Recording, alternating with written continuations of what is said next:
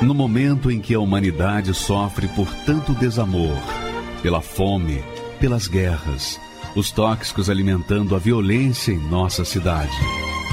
Esta emissora traz até você momentos de amor, paz e alegria, através de um programa feito com carinho para o seu coração.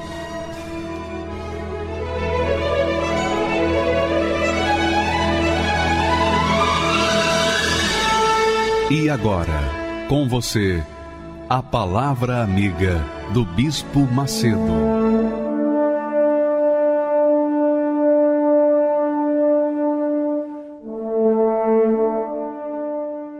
Olá, meus amigos, sejam abençoados, sejam iluminados, sejam a própria bênção, onde quer que você esteja, onde quer que você vá que você seja a própria bênção, a bênção que vai abençoar as pessoas que conviverem com você, que se encontrarem com você, as pessoas que estão perdidas ao seu redor, elas venham ser beneficiadas através de você, através de você ser a própria bênção, porque essa é essa é a vontade de Deus para cada um de nós, que nós sejamos não buscadores de bênçãos, mas que nós sejamos a própria bênção, a própria fonte para que outras pessoas sejam beneficiadas através de nós.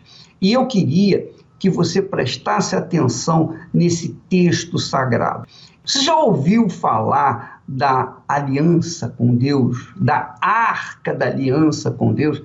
Você já ouviu falar da Arca da Aliança? A Arca da Aliança era a presença de Deus, digamos assim, representada, simbolizada, tipificada por uma arca feita de ouro que se encontrava lá no Santo dos Santos, dentro do tabernáculo, e depois foi transferido para o templo que Salomão construiu. Ora, minha amiga, meu amigo, quando nós pensamos, quando nós imaginamos, quando nós elevamos o nosso pensamento para a arca da aliança, nós estamos falando de casamento. Nós estamos falando de casamento. Casamento porque o casamento envolve aliança, não é? Quando a gente quer se casar, quando a gente é jovem e quer se casar, a primeira coisa que a gente faz depois de achar a esposa, ou o marido, ou o noivo, o namorado, e que quer se casar, a primeira coisa que a gente providencia é aliança, não é verdade? aliança, porque aliança é o símbolo, é um símbolo, é uma representação de compromisso, compromisso de fidelidade, de lealdade, de permanência aliança quer dizer isso. E Deus, antes de dar ou fazer aliança com Abraão, com Isaac, com Israel, Deus fez aliança com Noé. Olha só o texto sagrado, o texto que Deus fala. Disse o Senhor a Noé: Entra tu e toda a tua casa na arca. Ele primeiro mandou que Noé construísse uma arca, porque ele viria destruir todo o mundo com água. Então, porque a humanidade havia se corrompido muito demais, os pecados da humanidade subiu até os céus. Então Deus mandou a chuva, mandou que as águas enchessem toda a terra. E então nada ficou de fora. Tudo ficou submerso sob as águas, exceto uma arca, uma arca que Deus havia mandado Noé construir. Noé construiu a arca e levou 100 anos, um século, construindo a arca. Enquanto ele construía a arca, enquanto ele construía a arca, os homens pecavam e pecavam e pecavam, e zombavam dele, porque ele estava construindo algo inusitado, e os homens riam dele e continuavam no pecado. Ora, veja bem, Deus mandou que Noé construísse uma arca, e quando a arca ficou pronta, depois de 100 anos, então Deus fala para Noé: agora entra tu e toda a tua casa, quer dizer, a tua família, porque nada nesse mundo tem mais valor para nós do que a nossa família, é ou não é? Nada é mais precioso nesse mundo, nesse mundo, do que a nossa família. É claro que o Senhor em primeiro lugar, mas depois do Senhor, depois do Altíssimo Deus, a coisa mais importante para nós é a nossa família, o nosso lar, o nosso casamento, os nossos filhos, não é? os nossos familiares. E nós queremos salvar a nossa família, não é? Todo mundo quer salvar a sua família. Então Deus falou assim: olha, depois que a arca estava pronta, ele mandou que Noé entrasse na arca juntamente com toda a sua família. Quer dizer, Deus sente, sente compaixão pelos nossos familiares incrédulos. E ele, através de nós, quer salvá-los também. Então, por conta disso, ele disse para Noé: entra tu e toda a tua casa, quer dizer, sua família, na arca, porque tenho visto, tenho visto que és justo diante de mim nesta geração. Você sabe que outra coisa que, que fez a diferença na vida de Noé foi a sua justiça. A justiça de Noé, a sua vida reta, o fez ser eleito de Deus. Ele era um homem justo, íntegro, correto. Ele carregava consigo o caráter, o caráter de Deus. Porque Deus é justiça. Deus quer as coisas certas. Então, quando ele encontra uma pessoa que também quer as coisas certas, quer viver na justiça, quando ele encontra uma pessoa que gosta da justiça, ama a justiça, Jesus falou: bem-aventurados aqueles que têm sede e fome de justiça, porque eles serão fartos. Então, quem tem sede de justiça, então está combinando o seu caráter com o caráter de Deus. Então, Deus viu em Noé um homem justo. E por causa dele, de Noé, da justiça de Noé, Deus salvou toda a sua casa, toda a sua família. É isso que acontece. Deus mandou ele construir a arca, e essa arca, onde Noé abrigou a sua família e também os animais que Deus havia escolhido, essa arca era o símbolo da aliança de Deus com o seu povo. É o símbolo, um tipo da aliança de Deus com o seu povo. Então, por exemplo, mesmo que você não seja uma pessoa religiosa, mas você é uma pessoa de fé, você é uma pessoa que gosta das coisas certas, não é verdade? Quantas pessoas estão nos assistindo agora que são pessoas sinceras. A pessoa sincera, a pessoa franca, é aquela pessoa que gosta das coisas certas, que é transparente, que não anda de máscara.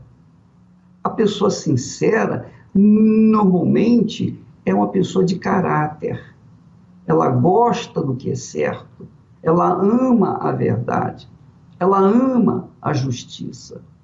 E por conta disso, essa pessoa tem a aprovação de Deus. E Deus está buscando pessoas de justiça. E naquela época de Adão ou de Noé, ele só encontrou um homem, uma pessoa, Noé, como justo em toda a terra. Então ele salvou Noé, e por causa de Noé, ele salvou toda a sua família. E é isso, minha amiga e meu amigo, que nós estamos fazendo. Nós estamos em campanha pela família, nós estamos em oração, em clamor pela família. Você é uma pessoa justa. Ainda que você não seja religiosa, religioso, ainda que você não seja perfeito, mas você gosta das coisas certas. É ou não é? Às vezes você é obrigado a fazer coisas erradas, mas isso contraria você, contraria o seu caráter. Você faz porque é obrigado, imposto a você a fazer isso. Então, Deus ama esse desejo, essa inspiração, essa, esse caráter, essa inclinação que você tem para com a justiça, porque Deus é justiça. Deus é justiça.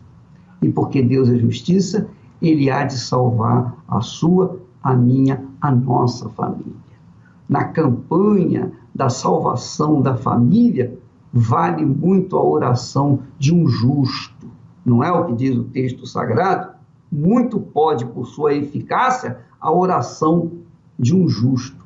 Mesmo que eles não venham na igreja, não importa, mas pela fé eles vão estar ao seu lado, ocupando uma cadeira, um banco da igreja, em busca do abrigo nessa arca da aliança. Como foi o caso dessa criatura, dessa família que foi alcançada por conta da justiça de Deus e por conta dela ter sede, fome da justiça de Deus. Vamos acompanhar a história dela e voltamos já já. Meu nome é Mateus, eu cresci numa família muito humilde, a minha casa não tinha quase recurso algum. Eu lembro que a gente morava numa casa de dois cômodos, onde tinha muitos insetos. E a minha infância foi uma infância muito ruim, porque eu não tive pai, eu não conhecia o meu pai.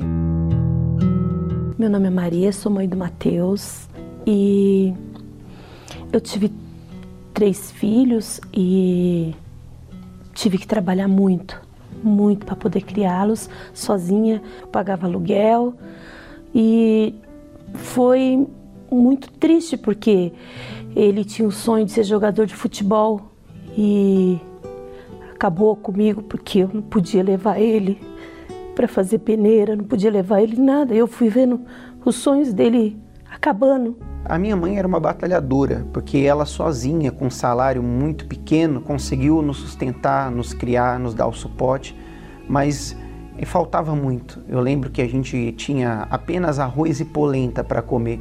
Às vezes a gente não tinha isso e eu via a minha mãe chorando porque ela não tinha como dar o alimento para nós.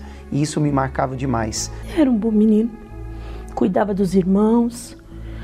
E por esse motivo de eu não poder acompanhar ele, ele começou a se perder.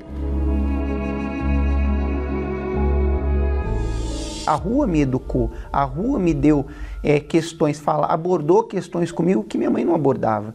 Então a rua, os amigos, as amizades, eu lembro que eu passava horas da noite, assim que ela chegava em casa do trabalho, eu ficava a noite inteira na rua, me ofereciam cerveja, eu tomava, às vezes não dava nem vontade de tomar, mas eu tomava porque eu queria aparecer. Comecei a fumar cigarro, porque a maioria dos meus amigos, aquela roda de amigos, fumava cigarro, para eles era normal. Comecei a ver mudanças nele. Deu uma hora alegre, outra hora ele já estava alterado, entendeu?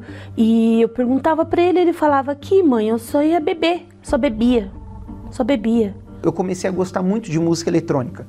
E o meu primo que estava na minha casa, a gente estava ouvindo rádio e ficamos sabendo de uma balada que teria, e era uma balada muito conhecida. E nós despertou nosso interesse, a gente falou, vamos ir. E foi ali a primeira vez que eu tomei êxtase, que eu usei o êxtase. E eu lembro que a sensação da primeira vez foi algo incrível. Tudo era colorido, tudo era lindo. Eu lembro que eu olhava para o meu primo, ele dava risada, eu dava risada com ele, parecia tudo feliz. Foi que aí eu comecei do êxtase, passei para o LSD, conheci a ketamina, e ketamina, que era o anestésico de cavalo, Di, que era fluido de óleo de avião, comecei a baforar lança-perfume, cristal, cogumelo, maconha, mesclado, bebida, eu lembro que cocaína, essa, eu cheirava dentro do banheiro da balada. Eu trabalhava, mas eu não via nem um centavo do meu salário, porque eu gastava entrando em baladas, eu gastava com droga, com bebida. Então, praticamente, eu lembro que eu não tinha dinheiro para passagem para ir trabalhar, eu tinha que pedir emprestado, porque eu gastava o dinheiro embalado em bebida, em festas. Eu pensava assim, eu pensava, meu filho está se perdendo. Meu filho está se perdendo. E o que eu faço agora? Que, que eu faço por ele? Estava perdida também. Eu também estava perdida. Porque por mais que eu tinha fé, eu, eu não sabia o que fazer. Porque a gente, é, eu nunca tinha lidado com coisa de droga, com essas coisas na minha família, não existia. Eu comecei a, a colocar para fora aquilo que estava dentro de mim. E eu queria chamar a atenção ainda mais negativamente.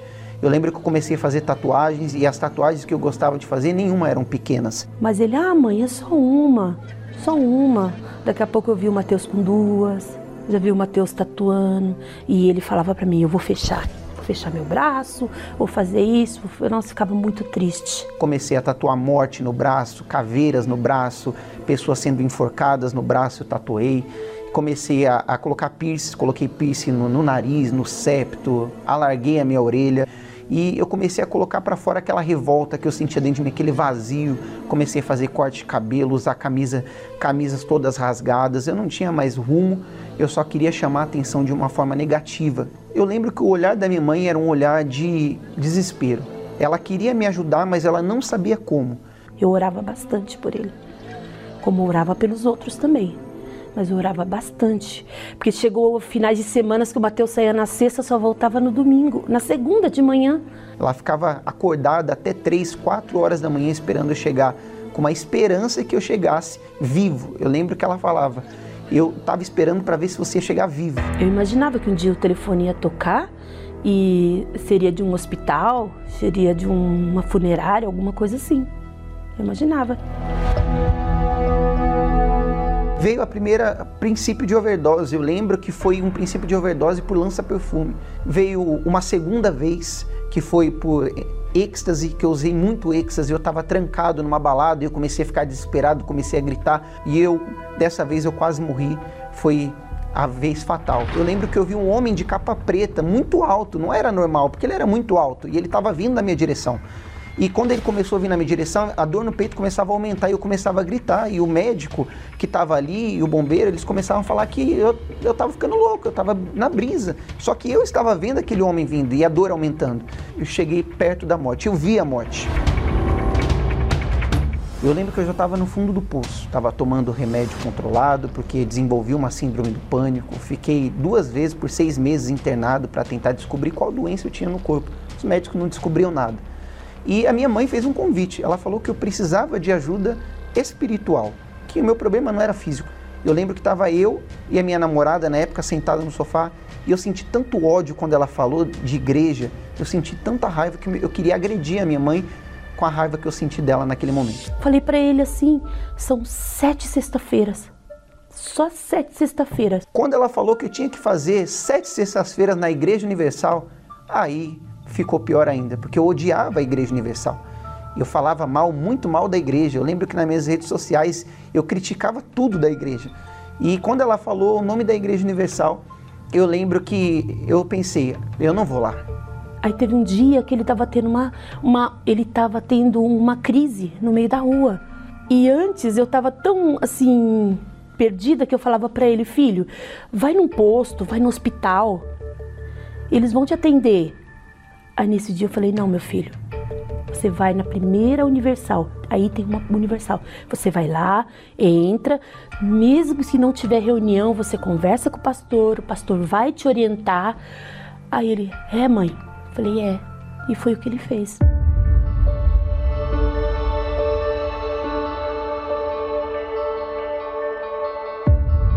Quando eu pisei o pé na Igreja Universal, eu já imaginava que nada aconteceria. Eu sabia que era uma mentira. Mas o que aconteceu comigo naquela noite de sexta-feira foi algo diferente. Dentro de mim aconteceu algo que eu nunca imaginei que aconteceria. Eu saí de lá totalmente diferente. Parecia que tinha tirado três carretas de peso de cima de mim quando eu saí daquela reunião. Comecei a ver mudança, ele começou a ficar mais calmo, mais sossegado, entendeu? Ele não tinha mais aquelas crises que ele tinha, ele não tinha mais. Eu encontrei o meu lugar. E eu comecei a frequentar as sextas-feiras, fazer as correntes, e eu comecei a aprender mais dessa fé. Eu queria tanto conhecer esse Deus, aquele mesmo Deus que quando eu cheguei eu queria conhecer, que eu comecei a abandonar tudo. Eu tomei uma decisão. Eu lembro que todos os meus amigos que me levaram, levavam para o mau caminho, eu abandonei um por um. Fui criticado, me zombar, zombaram de mim, me humilharam, me chamavam de pastorzinho na época. Eu não queria mais droga. Eu abandonei todas as drogas. Não foi necessário nada para eu abandonar as drogas, medicamento, nada. Eu tomei uma decisão de buscar Deus. Eu queria me encontrar com Ele. Eu reconheci o lixo de pessoa que eu era. Eu lembro que foi passado um filme na minha cabeça tão grande tudo a pessoa ruim que eu era, a pessoa é, medíocre que eu era, o drogado, o viciado, passou tudo na minha cabeça. E eu me entreguei, eu falei, meu Deus, eu não quero mais essa vida para mim. Eu quero a vida que o Senhor tem para me dar. E eu me entreguei ali. Eu vi quando ele começou a se incomodar com o piercing, ele começou a se incomodar com a tatuagem, ele começou a, a, se incomodar com a roupa. Eram camisetas de rock horrorosas, aquelas camisetas preta horrorosa. Ele começou a encostar as camisetas, já não gostar mais. Começou a mudar dentro de mim, porque eu comecei a entender, eu queria ser como Jesus era. Eu tive esse encontro com ele. Em uma outra reunião, eu ouvi sobre o Espírito Santo. A minha vida estava boa, eu já tinha frutos daquela minha entrega, daquele encontro com Deus. Eu precisava do Espírito Santo para continuar firme na fé. O Espírito Santo era a estrutura da minha fé. E eu lembro que quando eu ouvi aquilo, o meu único desejo era o Espírito Santo. Eu não queria mais nada. Eu só queria ter esse Espírito, porque eu lembro até hoje que o pastor falou que a pessoa que tem o Espírito Santo, ela tem o próprio Deus dentro dela. E eu queria esse Deus dentro de mim, porque eu pensei, se eu tive um encontro com ele, imagina se eu tiver ele dentro de mim. E eu comecei a buscar. Eu recebi o Espírito Santo em uma vigília. Eu lembro que eu estava me preparando, foi uma vigília. Eu lembro que à meia-noite e cinco eu recebi o Espírito Santo. Ali a minha vida foi transformada. Eu lembro que tudo que eu busquei lá no passado, tudo que eu busquei, eu recebi naquele momento. Eu tinha o próprio Deus dentro de mim e queimava, era um fogo tão forte que queimava dentro de mim que naquele exato momento eu já queria ganhar almas e já queria ajudar o próximo. Eu já não olhava o jovem que está na minha frente da mesma forma. Para mim, ele não era mais um jovem qualquer, ele era uma alma. Eu olhava para ele querendo salvá-lo, eu olhava para ele querendo ajudá-lo. A minha vida foi transformada. Quando ele recebeu o Espírito Santo, a primeira coisa que eu senti é que ele tinha, ele tinha um brilho no olhar, ele se preocupava mais com as pessoas, sabe? Ele começou a querer ajudar. O mais bonito de tudo é que ele queria ajudar os jovens que passaram pela mesma, pela mesma coisa que ele essa alegria nunca acabou. Diferente das drogas que eu usava, que tinham um prazo de validade, que à noite eu estava chorando, deprimido, essa alegria nunca passa. Esse espírito, ele me fortalece a todos os momentos. Eu lembro que eu saí dali, passaram-se dias, meses e a alegria nunca acaba. Eu posso estar em qualquer situação, qualquer momento de tristeza, posso estar em momento de dificuldade, a alegria ela nunca acaba. É uma fonte que jorra dentro da gente. É, esse espírito ele jorra essa fé, essa certeza. Até familiares meus que não se relacionavam com a fé falavam: Eu vejo Deus em você. A minha vida foi totalmente transformada. É, aquele jovem que era desempregado, vivia uma vida de miséria, aquela, aquela infância que eu tinha passou a ser totalmente transformada. Eu comecei a trabalhar, comecei a ter uma boa renda, eu vivia bem, eu tinha o que eu queria eu casei. Essa minha namorada, que outra hora eu traía, mentia, enganava, se tornou a minha esposa. O casamento totalmente abençoado, um casamento com base na fé. Era o filho que eu queria. Ele começou a ter mais amor, mais amor, mais carinho. Ele começou a, a me tratar assim como mãe de verdade. Então eu eu fiquei maravilhada. Hoje a minha mãe, quando ela me olha, ela vê um homem de Deus. Hoje a minha mãe, quando olha para mim com um olhar de admiração, ela olha para mim e ela vê realmente um antes e um depois. Ela vê uma transformação total e completa na minha vida. Hoje ele é um filho carinhoso, está sempre me mandando mensagem, ele pode estar onde ele estiver, ele me manda mensagem. Ele é um exemplo. Antigamente todo mundo é, da família falava, ele não tem jeito, ele é, é... Você não está vendo que seu filho usa droga, não? Você não está vendo que seu filho está se perdendo? Hoje não. A vida me deixou algumas marcas, como essas tatuagens que eu carrego aqui hoje. E quando eu olho para elas, o único pensamento que Deus faz me lembrar é que do fundo do poço onde eu saí, do buraco onde eu saí, daquele mundo em que eu vivi. E ela me faz lembrar que eu nunca devo e nem posso mais voltar para aquele lugar. A Igreja Universal me ensinou tudo. A Igreja Universal me ensinou, primeiro, quem era o Senhor Jesus. Me ensinou a como ser um homem fiel, um homem de caráter, um homem de respeito, um homem que valoriza a família, um homem que cuida do seu próximo. Eu aprendi a amar o próximo. Eu odiava o próximo, eu queria brigar, eu queria matar. E eu aprendi dentro da Igreja Universal que quem pensa no próximo pensa como Deus eu falava que seria uma lavagem cerebral, que fariam colocar na minha cabeça coisas que eu não acreditava, que eu seria um crente, que eu seria uma pessoa totalmente descontrolada.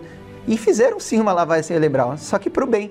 Lavaram as drogas da minha cabeça, lavaram a bebida, o ódio, a raiva. E hoje o meu único desejo é ganhar almas. Está dentro de mim o desejo de salvar, de mostrar para as pessoas esse caminho que eu, que eu cheguei. Se eu pudesse colocar dentro da pessoa o que eu tenho hoje, eu colocaria para mostrar para ela o Deus que eu conheci dentro da Igreja Universal do Reino de Deus. Você vê? Uma mãe, presta atenção, minha amiga, um pai, quando vê o filho nessas condições, olha, por favor, coloque as imagens dele aí. Olha só. Quando a mãe ou o pai vê uma imagem como essa, do filho ao vivo, dentro de casa, uma imagem assim difícil. Como crer que Deus pode mudar uma vida dessa? É possível mudar a vida de uma pessoa que está assim, ó, olha só, num bar cheio de tatuagens, a tatuagem já mostra que a pessoa tem uma revolta, carrega consigo uma revolta imensa, é, invisível, uma revolta invisível. Então, a tatuagem é como mostrar, dar uma visibilidade da revolta que a pessoa carrega dentro de si. Olha só, no meio das bebidas, das drogas, olha só o Mateus. Olha que coisa quando o pai e a mãe vê uma criança, um garoto como esse, um, um jovem que tem uma vida pela frente, será que há aquela crença Deus vai mudar a vida dele? É difícil até acreditar, não é verdade? É difícil acreditar que Deus possa fazer uma mudança na vida de um, de um rapaz como esse. Mas essa, essa é a fé no Deus de Abraão, no Deus de Israel, no Deus de Noé o Deus de Noé, o Deus de Noé. A mãe dele foi na igreja, insistiu, clamou, pediu, suplicou, e olha só o resultado, o que ele era. Agora vamos ver o que ele é hoje. Já vimos as imagens, mas eu queria só mostrar outra vez, só colocar aí o antes e o depois, para as pessoas terem uma noção mais clara do que era o Mateus. Olha só, a mãe e o filho, né? orgulho dela, hoje é orgulho dela, né? mas olha só o que era antes, vamos mostrar o que era antes.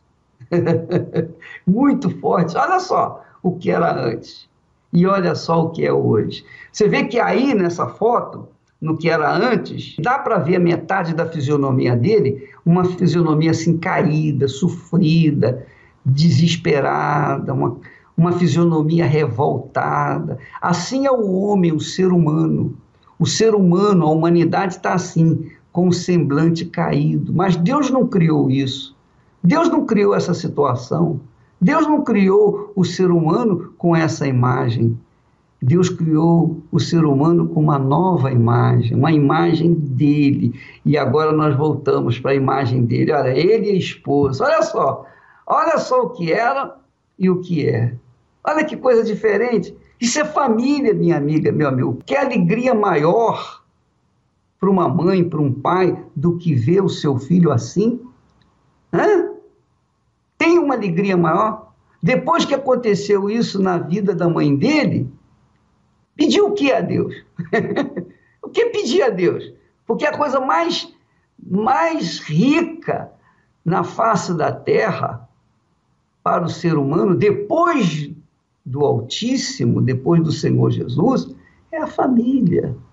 Imagine a sua filha, os seus filhos, sua família perdida dentro dessa arca que você vê pela fé, que é a arca da salvação. Tá bom? Graças a Deus. Nós vamos seguir no programa. Eu queria também trazer um outro testemunho que também vai mostrar a grandeza, a glória, a majestade, a riqueza, o poder,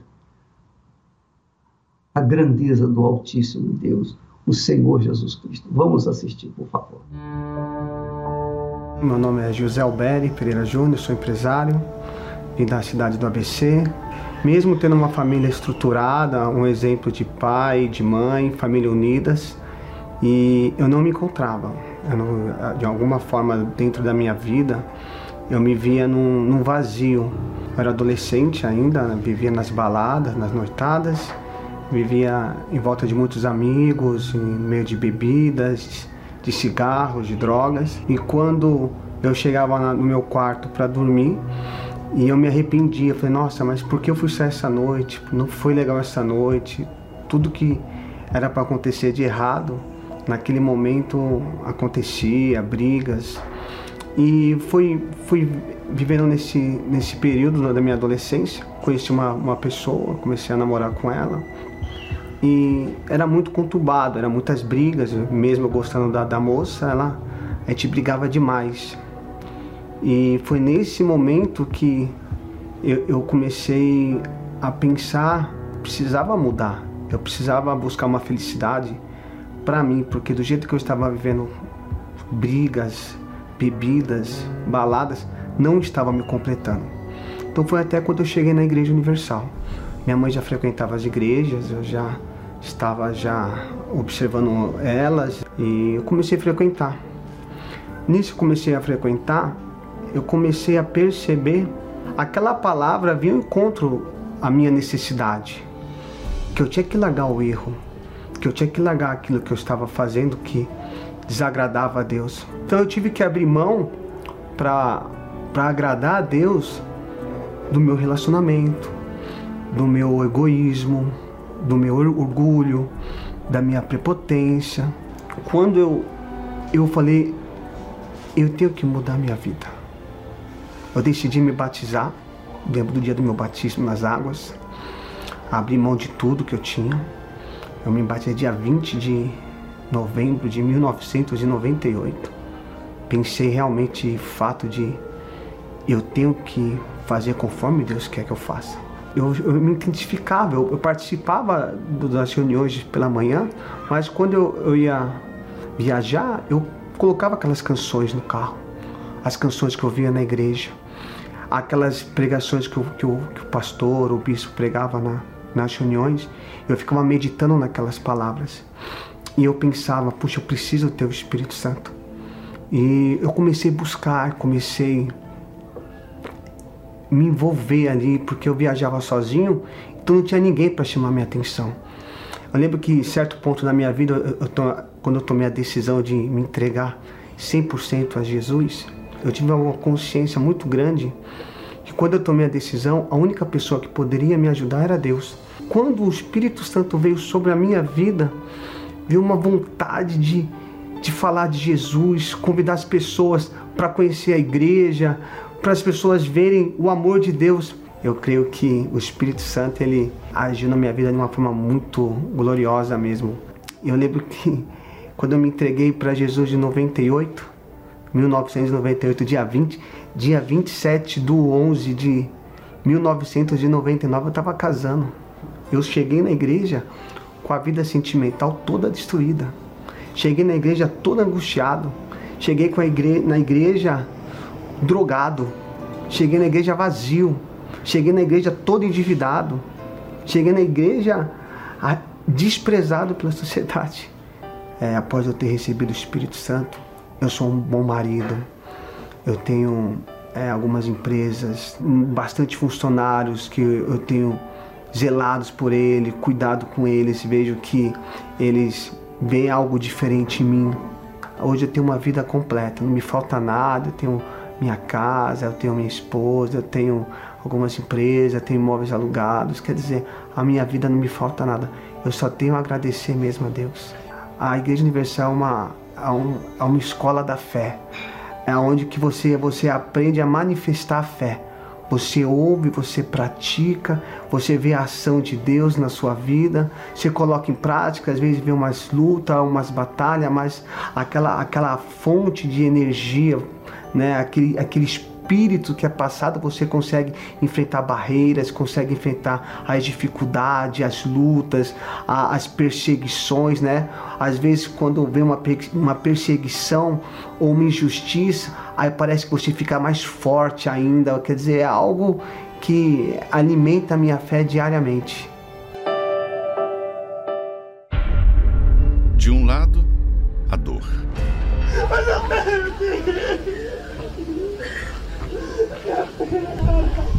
Meu irmão era muito bom, ele não merecia isso não. Do outro, a salvação. Eu queria mostrar para as pessoas que eu estava bem, mas eu não estava bem. Hoje ele tem um sorriso no rosto, porque o Espírito Santo fez uma mudança total. Se minha mãe não tivesse lutado por mim, creio que nem vivo eu estaria eu reconheço o esforço da minha mãe. Eu sei que eu sou uma pedrinha na coroa dela, eu sou parte de um testemunho dela. Neste domingo, 13 de março, participe com seus familiares da Santa Ceia da Família e traga escrito o nome de cada um deles para serem apresentados na Arca de Deus. Às 7, 9 e meia e 18 horas. No Templo de Salomão, ou em uma universal mais próxima de você. Meu nome é Aida Inostrosa, eu tenho 32 anos, sou chilena.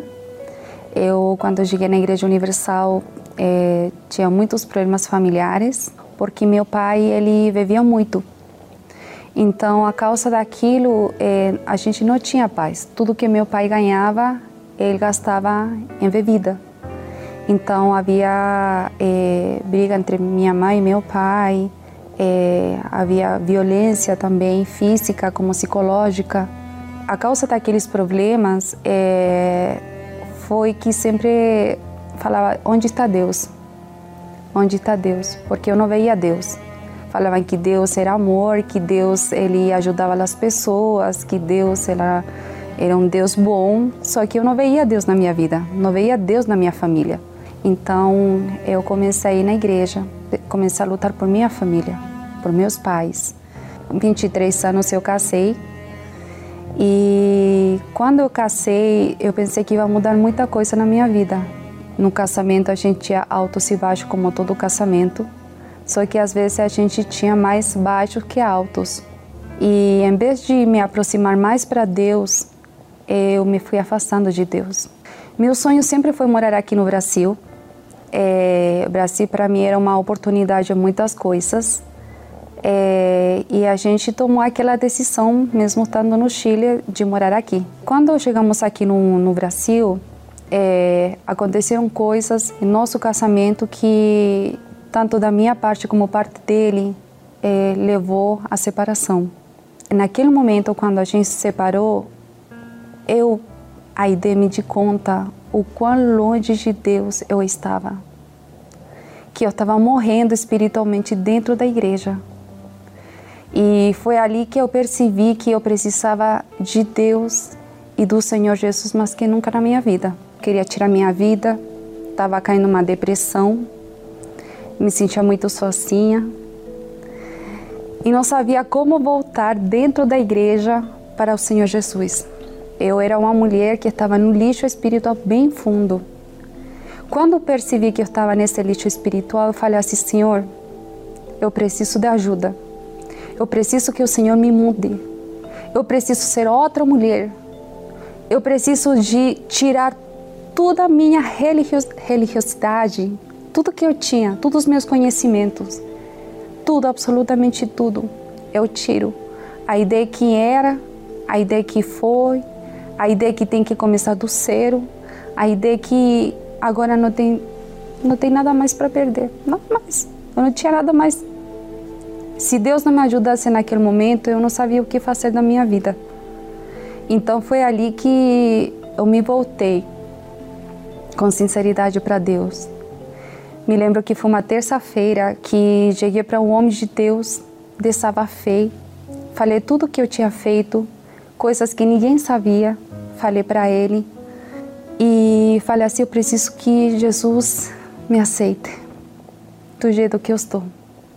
Esse lixo espiritual, essa mulher que está aqui, preciso que ele aceite. E foi ali que ele me orientou, o homem de Deus me orientou fez uma oração por mim, me ajudou e isso foi uma terça-feira que eu cheguei na igreja. Quarta-feira eu já me batizei e aí eu percebi que Deus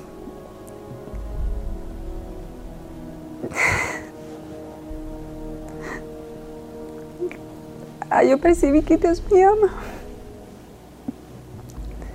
Aí eu percebi que Ele me cuidou.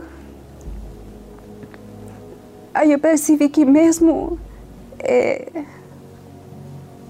com essa bagunça espiritual que eu tinha, aquela religiosidade de anos que eu tinha, sabe, aquele tudo meu eu, tudo que era, tudo meu orgulho, meus pensamentos, tudo eu tirei e deixei no altar. Comecei de zero com Deus.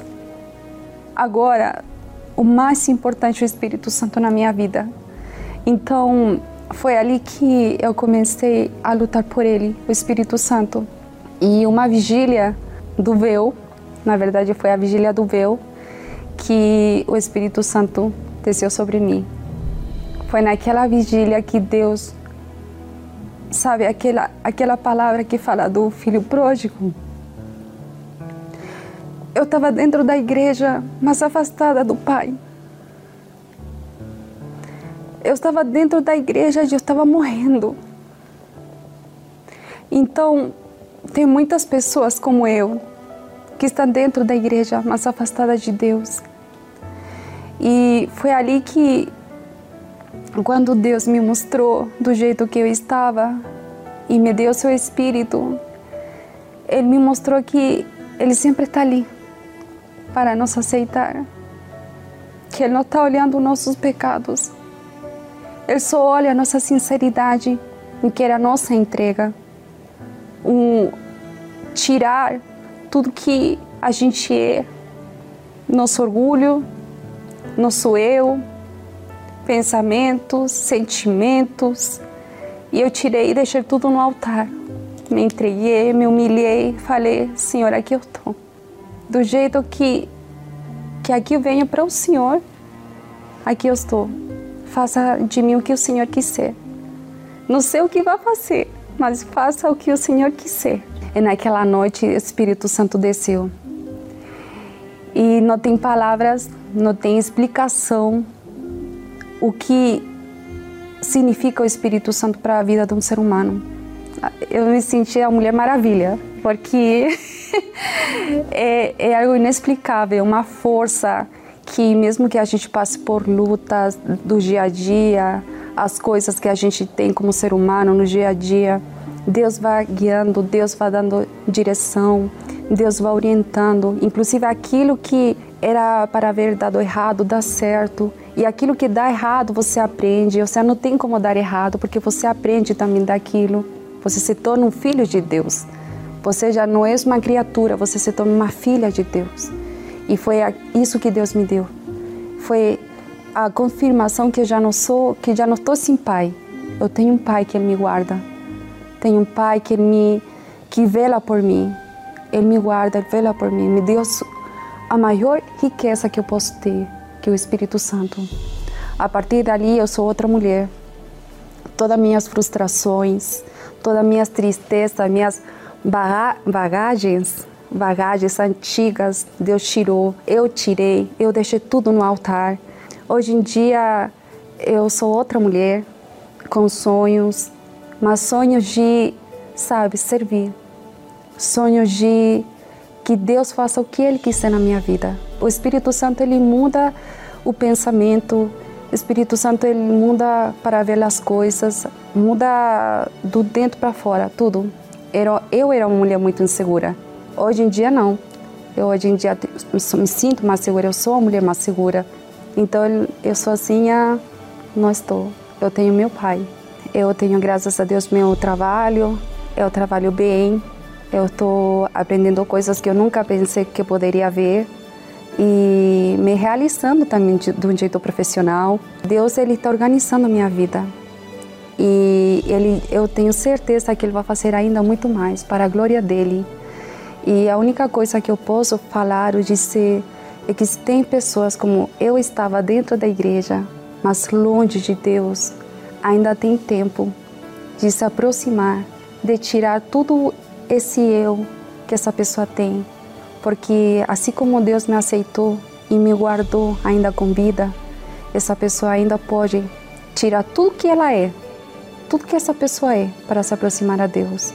Porque o Pai, Ele está sempre ali para nos transformar e ser outras pessoas. E isso não tem preço. Isso não tem preço, não tem valor. O que Deus faz na vida daqueles que se lançam. É como um bispo sempre fala, é, tudo entrega no altar. E minha vida agora está no altar. Dependência dele.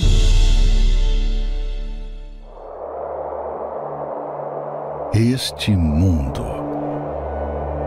Quase 8 bilhões de pessoas vivem nele. De vários costumes, tradições, crenças, correndo de um lado para o outro, cada uma com suas preocupações.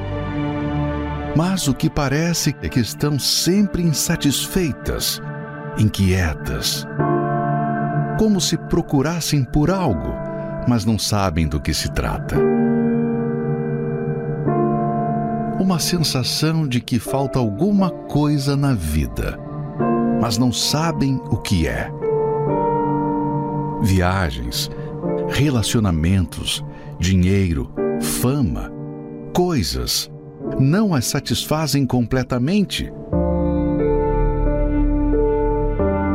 Choram, brigam, bebem, matam e se matam. A razão de toda essa frustração e sofrimento da humanidade se resume em uma única coisa: a ausência do Espírito Santo.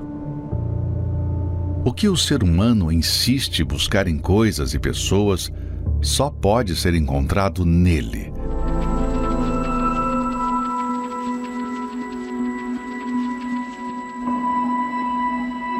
Mil anos atrás, um presente era dado pelo próprio Deus à humanidade.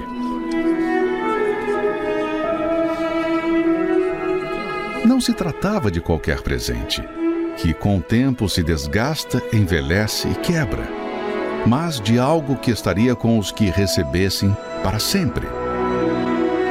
E de um valor que nem todo o dinheiro do mundo poderia pagar através do sacrifício de seu filho. Ele está disponível a todos. Sim, o Espírito Santo. Imagine ter alguém 24 horas por dia te orientando, trazendo paz, segurança e descanso em meio às tempestades, afirmando que somos filhos de Deus. Só quem tem o Espírito Santo ele é a garantia da nossa salvação, o passaporte para o reino dos céus. Mas não pense que algo tão preciosíssimo é alcançado de qualquer maneira. Para recebê-lo, tem que haver um ardente desejo e uma entrega total de vida. É aí que as pessoas fracassam pois dizem querer o Espírito Santo, mas não sacrificam suas vidas por ele. Não querem pagar o preço. É impossível receber o Espírito da Verdade vivendo na mentira. É impossível receber o 100% de Deus entregando-se pela metade. É impossível ser honrado pelo Senhor Jesus sem primeiro honrar a Ele.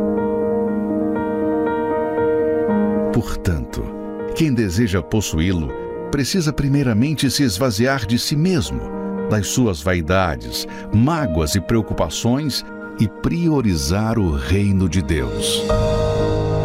Não descanse enquanto você não receber o batismo com o Espírito Santo, pois tê-lo não é algo opcional, mas sim uma necessidade vital, de tal forma que sem ele é impossível vencer as lutas deste mundo e permanecer até o fim. Honre a Deus com todas as suas forças, e quando você menos esperar, estará sendo honrado por Ele. Eu fui numa reunião num domingo e assim, sedenta, comecei a ficar assim sedenta. Eu falei, eu quero buscar esse Espírito Santo. E naquele domingo, ele veio sobre mim. Foi tão glorioso. Sabe quando você sente uma paz que eu procurei a minha vida inteira, um gozo na minha alma. Eu falei, isso jamais eu imaginei que um dia eu ia ter. Buscar em primeiro lugar o reino de Deus e a sua justiça, e tudo vai ser acrescentado. Em nome do Senhor Jesus. Vamos falar com Deus. Elevo os meus olhos para os montes, de onde me virá o socorro.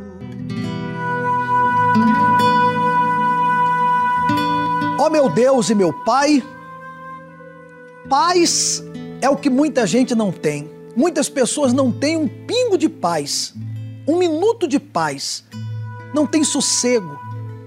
Sabe, meu Deus, tem pessoas que a vida dela tem sido um tormento, uma lástima. Ela não vê mais solução. Há quem pense que morrer é a melhor saída.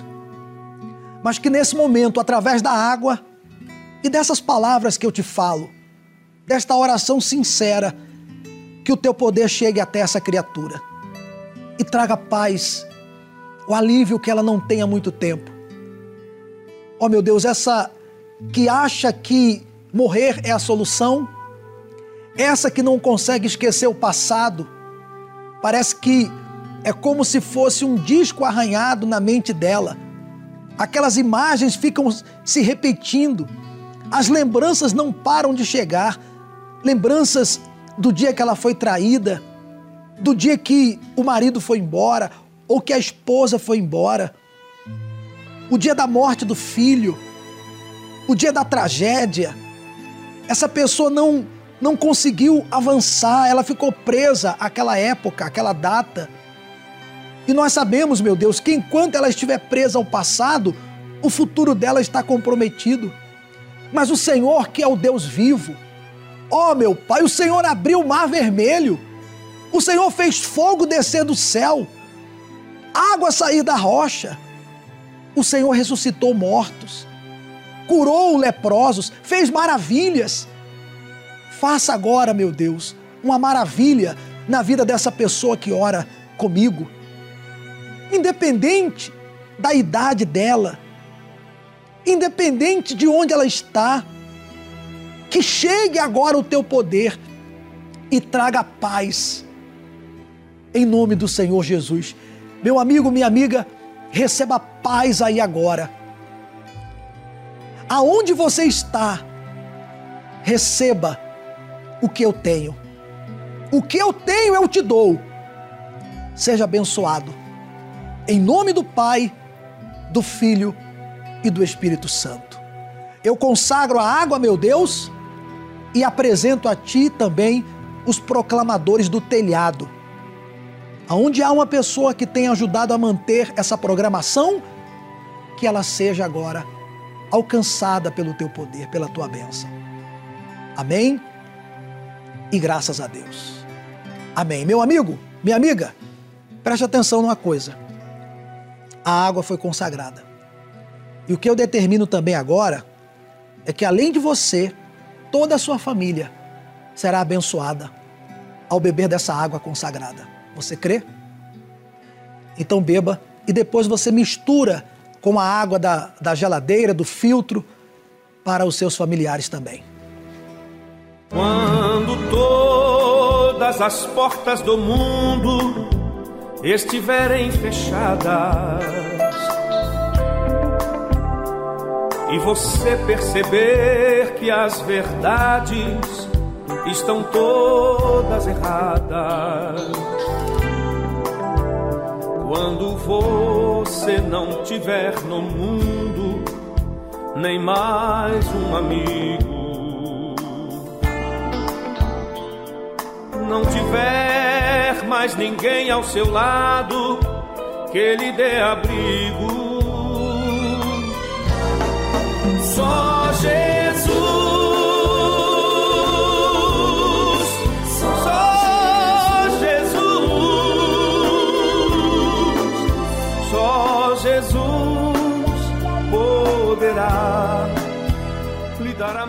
O mal não quer que você reaja.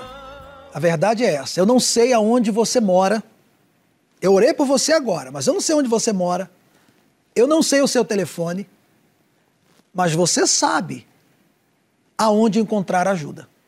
Se eu pudesse, eu ligava para você para falar mais sobre essa fé.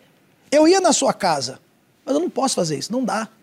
São milhares de pessoas me assistindo agora, mas você pode buscar ajuda. Reaja, meu amigo, minha amiga. Reaja, faça alguma coisa, não, não aceite perder a sua família. Não aceite perder o seu filho para as drogas, senhora. Não aceite perder o seu marido para amante. Não aceite perder a sua felicidade. Não jogue a toalha. Esse domingo, agora, dia 13, será a Santa Ceia da Família e o grande clamor da salvação da família. Você vai trazer os nomes dos seus familiares, dos que moram com você, dos que moram em outra cidade, em outro país, não importa. Escreva o nome deles. Traga domingo. Entregue em uma igreja universal. Em todas as igrejas universal haverá esse clamor pela família, os nomes serão recolhidos. Se você vier ao Templo de Salomão, nós iremos colocar o nome dos seus familiares na arca que representa a arca da salvação da família. Sete horas da manhã, a primeira reunião. O bispo Macedo estará nessa reunião, inclusive, junto com o bispo Adilson. Nove e meia da manhã, o bispo Renato Cardoso, na concentração de fé e milagres. E nós estaremos às 18 horas, ao pôr do sol, na vigília pela sua alma. Nós vamos colocar toda a força para mudar a sua história. Você vai entrar aqui de um jeito e vai sair diferente. Você crê nisso? Pois é, é isso que vai acontecer. Faça uma prova. Faça um teste. Você, católico, espírita, evangélico, não importa. Faça uma prova. Até você que é ateu. Venha nessa vigília. Você vai entrar de um jeito e sairá de outro. Essa é a nossa fé. Domingo, 18 horas, te aguardaremos aqui no Templo de Salomão. Até lá. Só Jesus, só Jesus, só Jesus me dará a salvação.